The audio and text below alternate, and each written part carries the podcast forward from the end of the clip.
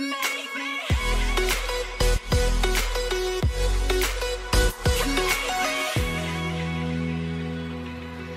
hai Assalamualaikum. So, selamat datang kepada podcast Santai Chill. So, hari ni uh, takkanlah kita tak nak introducekan kita punya adik manis kat sebelah ni. Jadi, um, perkenalkan diri boleh? Boleh. Okey, uh, nama saya Nurdania Afrina binti Tamizi. So, uh, korang boleh panggil saya Nia je. Uh, saya tahun satu daripada Fakulti Sains dan Teknologi. Okey. Hai. Um, awak Nabila daripada fakulti mana? Uh, Okey, saya dari Fakulti Syariah Undang-Undang dan juga pelajar tahun satu. Okey, tanpa kita buang masa lagi lah, kita terus jam terus kat topik kita. So, Okey, boleh. topik kita hari ni adalah pengalaman diri sendiri yang kita boleh share apa hikmah di dalam tu. Ha, gitu. So, macam mana Nia? Okey, macam Nia lah kan. Macam Nia, dulu time SPM, uh, Nia mas ada eh, kenangan ni, dia macam sangat-sangat dikenang lah kenangan ni. So dia macam bagi Nia semangat untuk tak putus asa. Kan uh, kita tahu kan time SPM kita Ya, kena COVID, PKP. ah, so semua tu. macamnya asrama. So macam Oh, kena kita berkurang- asrama juga Oh lah. sama ke? Ha. Wow. Okay. So um, time tu confirm lah mental kita up and Ya, down breakdown kan. gila Kan? waktu tu.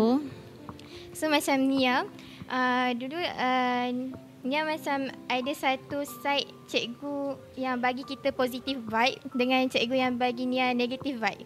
Tapi hmm. Nia ambil dua-dua tu untuk jadikan sebagai semangat untuk terus uh, usaha dapatkan yang terbaik untuk SPM Nia time tu. Hmm, apa subjek yang paling tak suka masa SPM dulu? Paling tak suka ya? tak boleh lah, kita semua suka. Wah. Uh, dulu ambil Ha. NMAT tak? Ha? Ambil NMAT ke? Uh, ambil. Oh, wah, suka NMAT juga? Wah, mantap, Dia macam mantap. suka tak suka kena go lah. Ha, Hmm, gitu. Faham. Ha. Kalau macam Nabila pula, time zaman SPM dulu, yang paling nak elak adalah akaun. Account. Ha, oh, nah. awak pun ambil account ke? Ah, sama Eh, eh? sama. Okay, so waktu Okay. SPM dulu, Ah, masa ya. saya mula-mula akaun tu, kita orang belajar macam hafaz mata-mata. Kau Oh. faham tak? Kalau akaun ni kau kena faham secara dia kena teori. faham konsep tu kan? Ha, ha, kalau kau hafal debit kredit semata-mata, memang kau confirm kau takkan faham kan.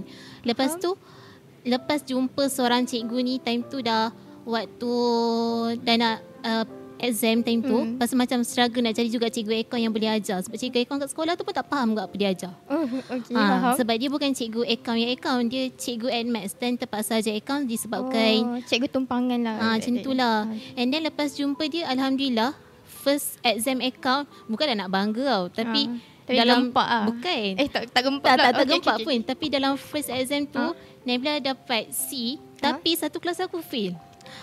Ha betapa Wow. then waktu Faham, tu faham.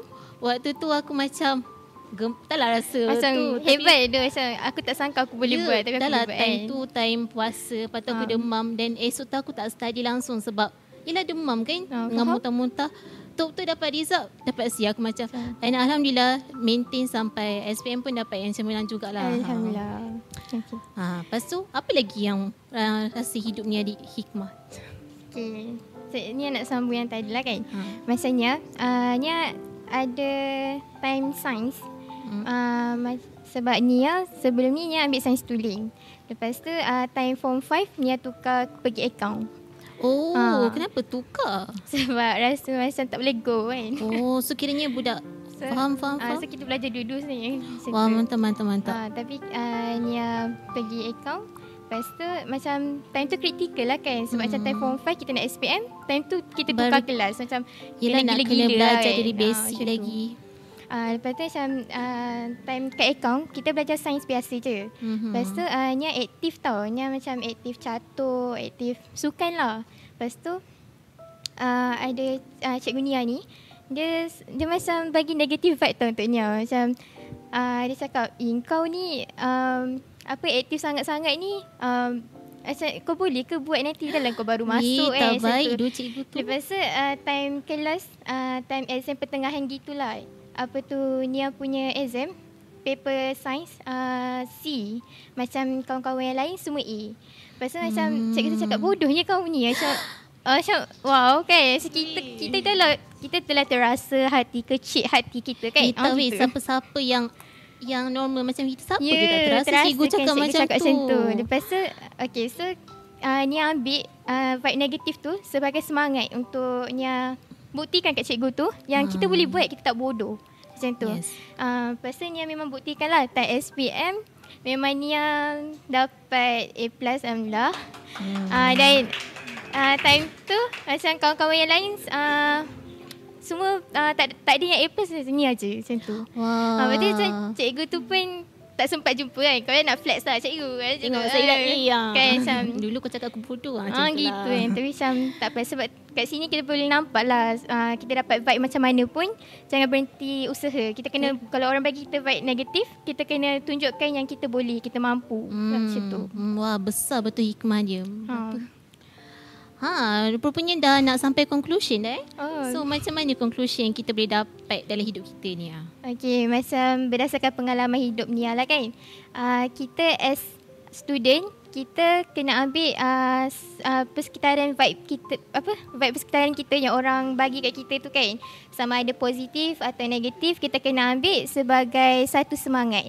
Kalau orang tu bagi kita vibe negatif, jangan cepat jatuh, jangan cepat rasa rasa diri kita tu lemah, tak boleh. Ha, kita kena buktikan. Sebab apa? Sebab kita girl, girl Ha, kuat. dia kan independent girl kan ha, gitu. Okay So kita kena bukti lah kan Laki ni ingat laki je ke Boleh buatkan macam Oh Ha. kita perempuan kuat kot ha, Ha. ha.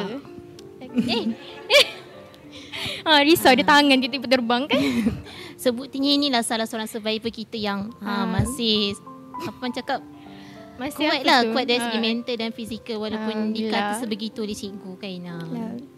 Okay So Sampai situ je Okey, sampai sini saja sekian. Okay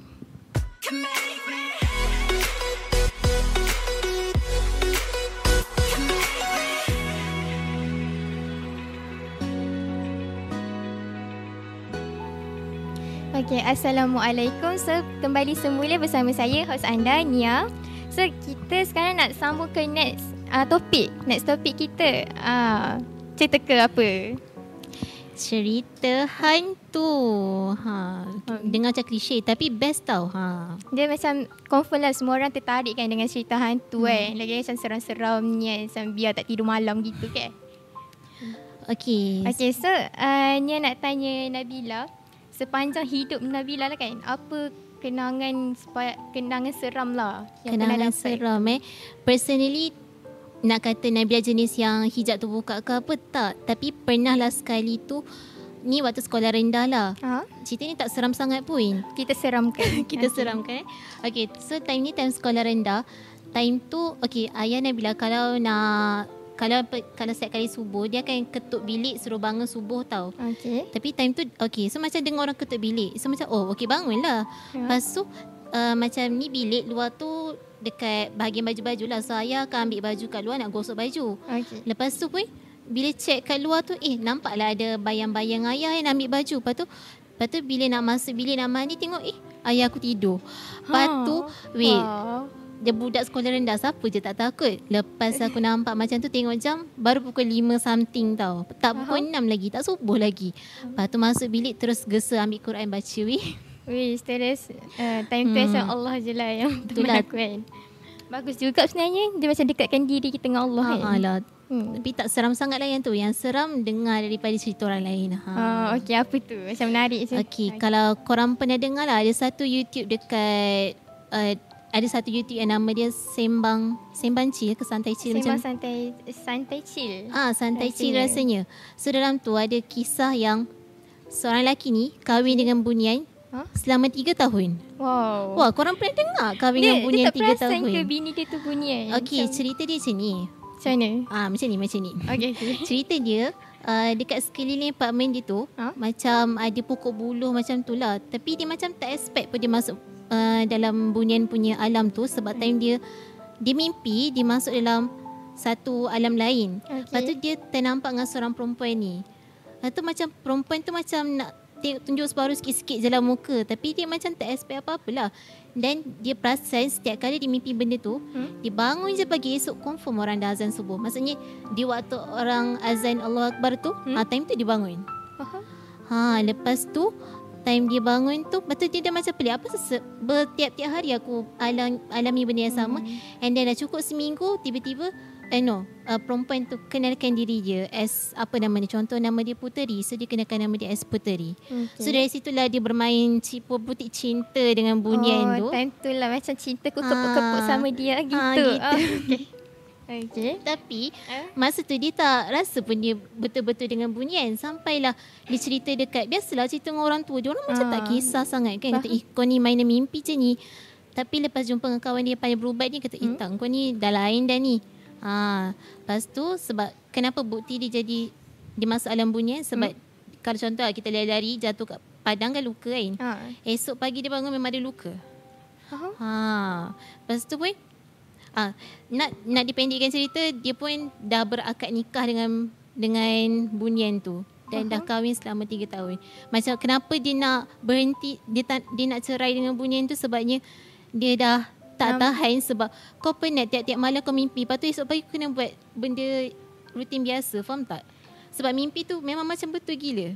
Faham tak? Ah, macam tu. Ah, gitulah. Dia macam rasa pelik lah dekat Ah, hidup dia. Macam malam aku balik alam saja Lepas tu pagi esok balik alam seni pula Faham tak? Macam kita penat lah penat Ah, ha, Sebab tu nak bercerai Alhamdulillah dia pun dah ada sampai Empat orang anak yang macam tu Lebih kurang macam oh, tu dia lah kahwin ni manusia biasa lah Ah, dia kahwin. manusia biasa pula. Ah, Tapi cara dia nak ceraikan dengan bunyi tu susah gila lah Yelah. sebab bunyi kan sekali dah ditepati janji dia tu ha. Tapi nak promote lah Kalau korang nak dengar Boleh dengar kat YouTube tu hmm. Okay. Boleh pergi santai chi. Okay kalau Nian Takkanlah tak ada pengalaman seram Nia ya. Macam Nia ada ke? ya. Rasanya macam tak ada sangat lah. Tapi macam uh, ni dalam family lah. hmm. Dalam family Nia ni uh, time tu uh, ni ada okay. Uh, ni ada makcik tau. So okay. makcik ni dia baru uh, macam anak dia baru je 2 bulan gitu. Lepas tu time tu dia nak balik kampung. Uh, makcik ni ni uh, dia berhenti dekat satu tempat sebab anak dia ni menangis tau. anak dia menangis teruk gila. Lepas uh, dah menangis tu uh, balik rumah uh, anak dia still lagi menangis. Oh, Ah, confirm tu- dah kena sampuk dah tu tu Ha, kan? macam tu. Lepas tu tiba-tiba ada orang ketuk rumah tau. Orang ketuk rumah tu I, uh, dia cakap uh, dia tanya, ada budak nangis eh? Lepas tu orang tu dia bukan orang kampung situ tau. Dia Makcik macam- tua. Bukan dia lelaki ada dua orang macam tu. Ah. Lepas tu uh, orang lepas tu dia terus masuk rumah. Dia masuk rumah, dia pergi dekat baby makcik Nia tu. Lepas tu Hmm. dia tak tahulah dia baca apa benda, terus uh, budak tu senyap. Ha, lepas tu Wah, mistik eh lelaki macam Ya, tu. lepas tu orang orang tu keluar. Uh, masalahnya dah bila makcik Nia pergi keluar balik, tengok tak ada kereta apa-apa pun. Ha, Hmm. macam itulah. Tapi- ya, macam gitulah. Ha, tapi kan cakap pasal pengalaman seram ni kalau kita tak ada hijab janganlah gatal-gatal nak pergi Ya, buka. Ha, sebab Betul. dah sekali buka dah memang buka lah selama-lamanya susah nak tutup balik. Hmm, betul. Hmm. Okay. So, uh, sampai sini je rasanya kita Hmm. punya cerita seram kita.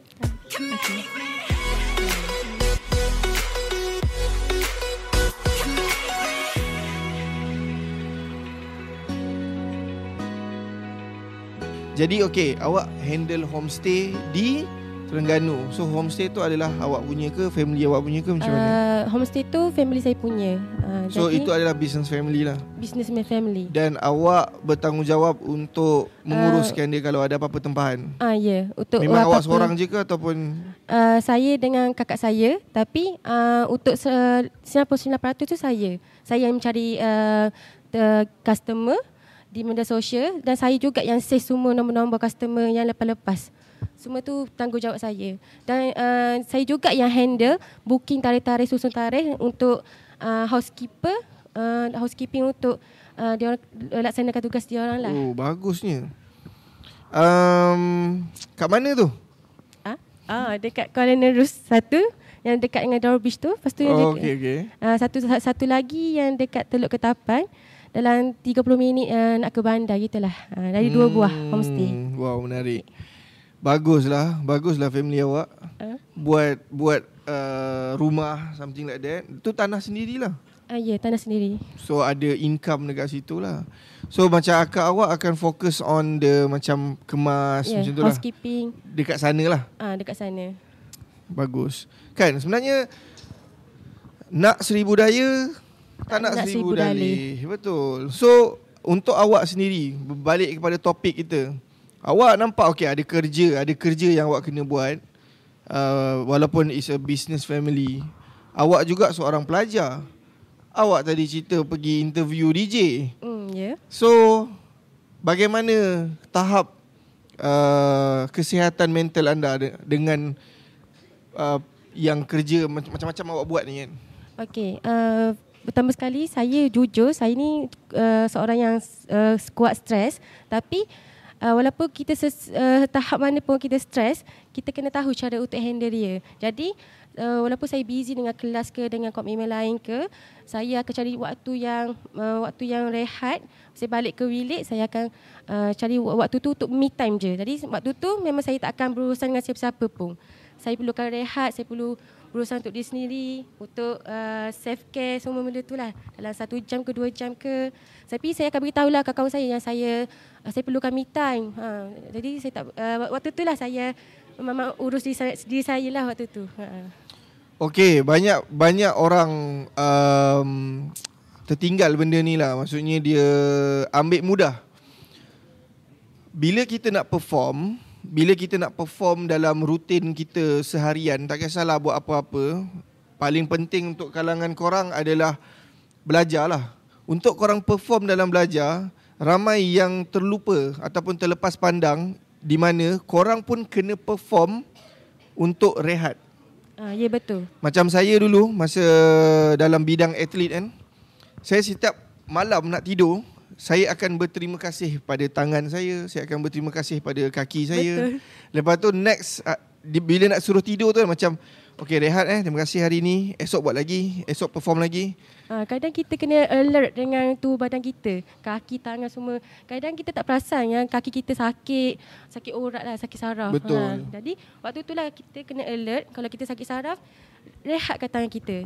Ha, contohnya tengah menulis ke, Oh sakitnya. Okey rehat se- uh, sekejap 5 minit ke 10 minit ke Urut-urut sikit. Maknanya kita kena alert kesihatan uh, kesihatan, fizikal kita Dan juga kesihatan mental kita. Betul. Saya suka lah ber, ber, ber, berborak benda macam ni. Kesihatan mental ni lagilah Benda yang kita tak nampak. Hmm, Betul. Dan membuatkan somehow kita boleh relate dengan apa yang kita bincang hari ini adalah di mana bukanlah kita nak pukul rata semua tapi kita boleh ambil satu faktor untuk kita jaga kesihatan mental kita hmm, dia sebenarnya adalah tanggungjawab kita lah.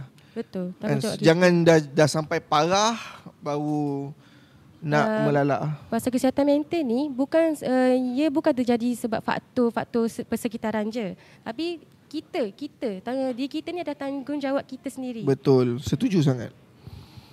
Ya, betul. So bagus lah untuk bincang benda-benda macam ni dan sepatutnya lah sepatutnya dalam dunia yang sekarang kan generation sekarang ni sangat didedahkan dengan uh, mental health dan sebagainya. Penting. Sepatutnya dengan pendedahan itu bukanlah bukan kena um, jadikan benda tu alasan tapi kita kena tingkatkan lagi kita punya penjagaan uh, yang tadi kita dah bincang lah kan supaya betul. kita dapat elak benda tu.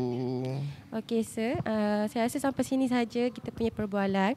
Jadi uh, untuk kesimpulan kes- kesimpulannya uh, kesihatan mental ni sangat-sangatlah penting untuk kita semua bukan uh, untuk pelajar sahaja tapi untuk semua orang tak kira lah sesiapa pun. Jadi marilah kita sama-sama uh, alert dengan kesihatan mental diri kita dan juga rakan-rakan kita dan semua orang di, uh, di, seki- di sekitar kita. Jadi sampai sini sajalah podcast santai kita hari ini. Terima kasih. Datang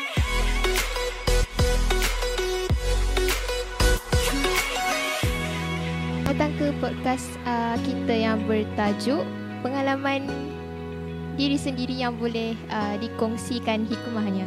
Bersama kita uh, tetamu jemputan kita pada hari ini, uh, sila perkenalkan diri anda. Okey, nama saya Aisyah Fadlina. Uh, saya sekarang pelajar USIM tahun pertama Fakulti Syariah Undang-Undang. Uh, kos apa tu? Uh, kos uh, syariah undang-undang. Oh, okay, I see. Okay. Uh, okay, jadi boleh tahu cerita sikit apa pengalaman diri awak? Mungkin waktu sekolah dulu ke ataupun... Hmm. Biasa biasa orang cerita pengalaman waktu sekolah dulu kan. Tapi lepas je SPM, apa yang orang buat? Biasanya orang maybe stay dekat rumah je ataupun tu. Tapi kalau saya lepas SPM, saya bekerja. Oh. Ah, dulu saya bekerja dekat uh, kedai mi tarik dekat UKM. Oh. Lepas tu daripada pengalaman bekerja ni, apa yang saya boleh sharekan walaupun penat sebab setiap hari kena datang kerja, bangun Hmm. awal. Padahal lepas SPM kita boleh je rehat. Hmm. Tapi saya dapat duit untuk bayar yuran yuran universiti sendiri Oh. tanpa dap, dapatkan bantuan daripada ibu bapa saya lah. Hmm. Macam tu. Uh, lepas tu um, dan saya dapat bertemu dengan ramai orang sebab dekat kedai tu ada orang luar Hmm. macam seram so kena jaga diri sendiri Hmm, kerja tu hari-hari ke? Setiap hari? uh, tak dia sehari cuti dalam seminggu Oh. Awak kerja tu dari berapa pagi sampai petang ke malam ke? dia ikut shift Ikut shift. Ah, kadang-kadang daripada pukul uh, 8 pagi sampai sampai 5 petang kadang-kadang 11 pagi sampai 8 malam? Hmm. Awak dulu, uh, kalau saya, cik, kalau saya, kalau saya lepas CPM saya ambil uh, lesen, lesen kereta. Lagipun kita kita kan SPM lambat sikit kan. Kita habis dalam betul, bulan 3. Ha, lepas tu saya terus ambil lesen. Dan Alhamdulillah sempat lah sampai sebelum masuk Tamhidi.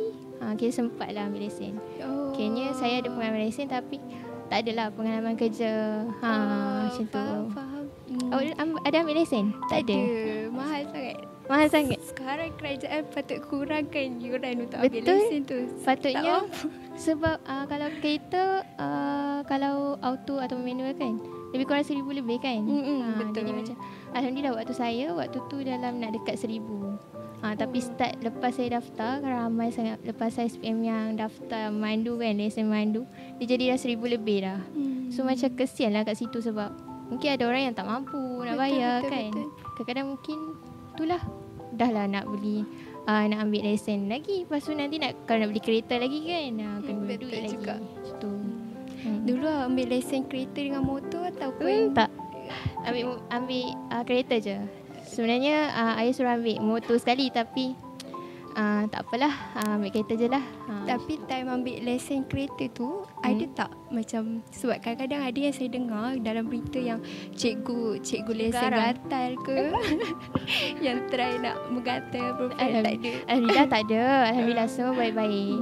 Uh, tapi mungkin adalah yang garang tu contohnya hari kelas kedua kan uh, kita macam mungkin kita tak ingat jalan lagi. Lepas tu kita macam tanyalah uh, kau nak- uh, oh uh, saya orang Kedah kan kau nak kanan ke? Lepas tu dia kata tu pun tak ingat lagi. Ha, macam eh Oh, sabarlah pun kelas kedua. Faham, macam ah still tak ingat lagi. Baru nak baru nak adapt kan macam mana jalan ikut mana ikut mana macam itulah hmm, kalau yang gatal tu rasanya tak ada kot. Tapi waktu test JPJ adalah waktu tu dia cakap uh, kita uh, bolehlah macam ni lah pemakaian kita kan. Lepas kata oh awak uh, kos apa Lepas tu kata kos account Lepas tu dia kata oh saya ingatkan awak nak jadi ustazah Lepas tu dia kata sebab uh, nampak uh, lemah lembut Tudung labu boleh ni jadi ustazah Lepas tu kata ustazah sekarang pun pendapatan banyak Betul, Contohnya betul. ustazah Asma Harun ha, Sekali tu dah berapa ribu dah Betul. dia kata uh, tak apalah uh, tuan saya nak jadi accountant. Uh, lepas tu uh, saya nak masuk pejabat lah akhirnya. Saya tak nak uh, jadi ustazah kan. dakwah. Ha, lepas tu dia kata oh tak apalah. Oh muda lagi eh. Umur 18 kan. Lepas tu dia kata ha ah. Lepas tu dia kata oh saya pun suka yang muda-muda ni. Lepas tu dia, eh ah, lepas tu aku kenapa? Akhir saya buat sebab buat tak dengar lah Ah, macam faham, ah, tak apalah tengok je lah jalan ni kan. Tapi alhamdulillah lepas tu habis tu ah lepas je lah. Lesen ambil manual ke auto? Auto. Auto. Sebab hmm, itulah baguslah siapa yang ambil manual ni kan tapi Hmm. sebab kereta banyak sekarang pun auto kan. faham So faham. itulah. Hmm, awak ada macam rancangan nak nak nak ambil lesen ke? Tak ada. Lesen? Tak ada. Memang tak ada langsung. Sebab uh, dengar daripada pengalaman kawan-kawan saya Hmm. semua macam ambil lesen lepas tu gagal. Lepas tu diorang sangatlah kecewa daripada diorang gagal tu. So Oh. saya bayangkan diri saya apa memandu kereta pun menakutkan. Oh, so pengguna takut jalan lah. raya sekarang bukannya semua berhemah, ada yang tak berhemah. Hmm. Shake horn je panjang kan. Lepas tu nanti nanti kalau tahun dua kalau boleh bawa kenderaan tak nak bawa. tak apa kita boleh tumpang orang. Tumpang orang. Ah, Ha, okey, betul. faham. Kita boleh gunakan kawan-kawan kita. Gunakan kawan-kawan. Ha. Okey okey. Hmm, tapi itulah saya uh, kan dah ambil lesen kereta kan. Rasa macam tak berminat untuk ambil lesen motor. Oh. Entahlah sebab perempuan kan. Lagipun tak apalah nanti tahun dua mungkin. Kalau ada rezeki bawa kereta kan. So tak payahlah. Tak payahlah buat masa sekarang tak nak lah ambil lesen motor. Dan kalau nak ambil tu pun uh, itulah dia kena ada itulah kena ada sifat keazaman kan. Kadang-kadang mungkin ada cikgu garang ke apa. Betul, betul, so, betul. Itulah. Susah sikit. Ha, daripada pengalaman awak tadi kita dapat faham yang kita manfaatkan masa yang ada. Ha, macam awak awak uh, bekerja kan dan saya pula ambil lesen kereta. Uh, jadi kita kenalah uh, manfaatkan masa yang ada uh, dan uh, teruskan uh, kita punya Kehidupan. kehidupan dengan ah, lancar. dengan dengan Ikutlah lancar. perancangan masing-masing kan. Hmm, betul. Okey, jadi uh, kita berehat seketika kembali selepas ini.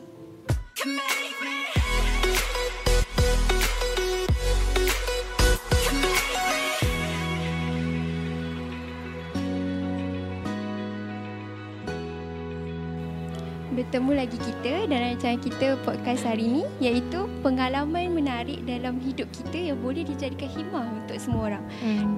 Macam tadi kan kita dah cakap pasal pengalaman lepas sekolah. Macam mana pula dengan pengalaman waktu sekolah? Hmm. Apa pendapat awak Farah? Okey, uh, mari saya cerita tentang uh, waktu saya form 4. Hmm. Uh, saya selepas uh, PT3 saya pindah sekolah lah, pindah sekolah untuk sekolah yang lagi dekat dengan rumah saya. Complicated tapi uh, macam itulah ceritanya uh, pindah sekolah. Bagi saya uh, saya adalah rasa um, adalah pengalaman jadi budak baru. Kan bila budak baru ni dia lain sikit lah. Hmm, tak ada kawan lama. Ha. Rasa dia pun lain Lepas kan. tu sampai-sampai kawan-kawan baru. Tapi dia memang baik. Ah, Oh. baik sangat. Tapi bila kita datang tu kita rasa macam ah, lost lah juga sebab saya masuk tu pun dalam dua minggu lewat. So ada orang yang dah belajar subjek-subjek something kan. Dan kita macam ketinggalan. Bila kita tanya kawan, uh, mungkin ada yang boleh bantu. Tapi mungkin ada yang um, tak apa faham lah. Takut nak explain, takut. Oh. Yelah takut salah ke apa kan Kadang kita belajar usuluddin, syariah Hmm. Jadi benda-benda tu Kita pun risau kalau nak explain ha, Itulah Jadi Kenapa tak rujuk direct kepada cikgu? Okey Ah. Waktu tu kita budak baru Oh. ha, Lepas tu uh, kita masuk sekolah pun kita tak tahu lagi building dia macam mana. Uh, dia punya walaupun kita tahu bilik guru tu dekat mana tapi kita takut. Ha macam macam mana jumpa cikgu? Uh, cikgu mana? Mana satu? Faham. Jadi macam risau lah waktu tu. Hmm. At the end uh, waktu setiap macam waktu malam saya akan study sendiri je. Kalau macam usul dia syariah tu uh, kita buka kamus bahasa Arab kan. Ha, Ha, waktu kita translate sendiri Betul. macam ha, insyaAllah boleh faham kot. Ha, macam itulah. Hmm. Hmm, kalau saya kalau dulu uh, masa form 4 tu Hmm. uh, sekolah asrama ataupun sekolah harian? Asrama. Asrama. Ha. Jadi memang bega, pe, pegantungan dekat kawan-kawan tu tinggi lah kan. Betul? Awak duduk asrama juga? Betul sama Ha. juga. Dulu sekolah mana? Dulu uh, Maktab Mahmud. Yan. Oh, dekat Kedah lah. Menarik. Hmm. Hmm. Itulah kalau betul kalau dulu waktu sekolah rendah saya macam sendiri-sendiri je. Macam kalau buat hal sendiri kalau macam tak ada kawan sangat pun tak kisah. Tapi bila kita masuk sekolah asrama kan macam ya Allah kena bergantung dekat orang lah. Sebab Betul nak kena ada makan. kawan betul nak pergi makan Ha, pagi. semua kena sama-sama. Betul. tak boleh seorang-seorang dia nampak celuli sangat. Ha, so itulah. Tapi lama-lama dah masuk sekolah situ sekolah baru tu kan alhamdulillah lah boleh adapt Lepas tu kawan-kawan pun alhamdulillah semua semua baik, semua macam support lah. Cuma itulah still rasa macam rindu dekat sekolah lama tu ada. Ha, Oh. faham kan? Tapi kalau time tingkatan lima, Hmm? still rindu dekat sekolah lama ataupun dah boleh biasakan diri dah dekat sekolah baru tu? Uh, alhamdulillah okey. Lagipun waktu tu kan PKP Uh, so kita oh, macam tak jumpa sangat kawan-kawan kan. faham, faham. Tapi still Hmm. okay lah. Ada juga rindu. Tapi kadang-kadang kita fikir yang hmm, tak tahu dia orang pun tak rindu kita kan. macam macam ah, tak apalah. Kita proceed je teruskan kehidupan. Ha, Hmm, masuklah faham. SPM. So PKP. Sekolah pun macam Alhamdulillah okey cikgu-cikgu pun kenal kita. Ha, untuk awal-awal dulu dia orang akan sebut macam ni budak baru, ni budak baru. Tapi lama-lama dia macam cakap kita dah tak boleh panggil dia budak baru. Oh. Ha, dia dah sebahagian daripada hidup Betul, kita. Faham? Dah, ha, dah lebih kan? daripada setahun lebih dah Ha, duduk kat situ kan. Dia rasa macam oh okey kita macam masuklah dalam dia orang punya kehidupan. Ha. Cakap cakap pasal PKP dulu kan. Hmm. Uh, masa zaman COVID-19 hmm. tahun uh, kita SPM 2021 Ha. kalau saya dulu satu batch saya semua kena COVID. Oh, uh, hampir ke? keseluruhan lah. kena juga? Ha, se- sebab tu kalau kita orang, kita orang takkan ambil SPM dengan orang biasa. Oh, kita orang ambil lambat SPM sikit. yang lambat sikit. Hmm. Hmm. Uh, terdekat sekolah harian. Jadi saya rasa macam benda tu tak adil lah. Sebab bila dengar soalan sejarah daripada kawan saya yang sesi satu, Hmm? dia orang punya senang. Oh, Tapi part kat kita orang susah, jadi eh? Bukannya yang macam tingkatan 4 bab awal-awal tu Tapi yang tingkatan 5 yang akhir-akhir Yang pasal dadah Pemerdagangan manusia Saya rasa tak adil lah Hmm. Gitu. Dulu tak ada kena COVID sekolah Uh, ada juga yang kena tapi tak ramai dan alhamdulillah lah macam uh, sebab kita asing putera puteri kan laki Ha. perempuan kebanyakan laki je yang kena yang perempuan tak kena ha. Oh. dan saya pun sampai sekarang tak pernah ada pengalaman kena covid sebenarnya Oh, Ha, family saya pernah, tapi oh, saya tak bebas pernah. COVID eh. ha. macam alhamdulillah lah tak entahlah nak kata rugi ke tak rugi kan tak kena pengalaman tu kan Faham. Tapi memenatkan lah. Hmm. Tapi pernah dengar tak ada satu surat khabar dia cakap orang yang tak kena COVID ni tak ada kawan. Hmm? Betul ke? maksudnya Maksudnya sebab, sebab COVID ni kan salah satu penyakit yang senang berjangkit kan. Ha. Ha, tapi so dia tak ada kawan sebab tu dia tak berjangkit maybe. oh. Tapi awak ramai kawan je kan Ada sekarang? je Alhamdulillah Ha. hmm, Kita nak tak nak Kena ada kawan juga ha.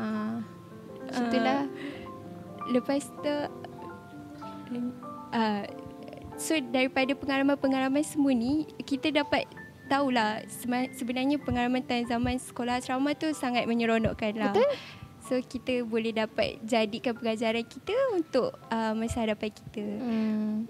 uh, Itu sahaja rancangan pod- podcast kita pada hari ini Kita akan bertemu lagi pada minggu hadapan. Terima kasih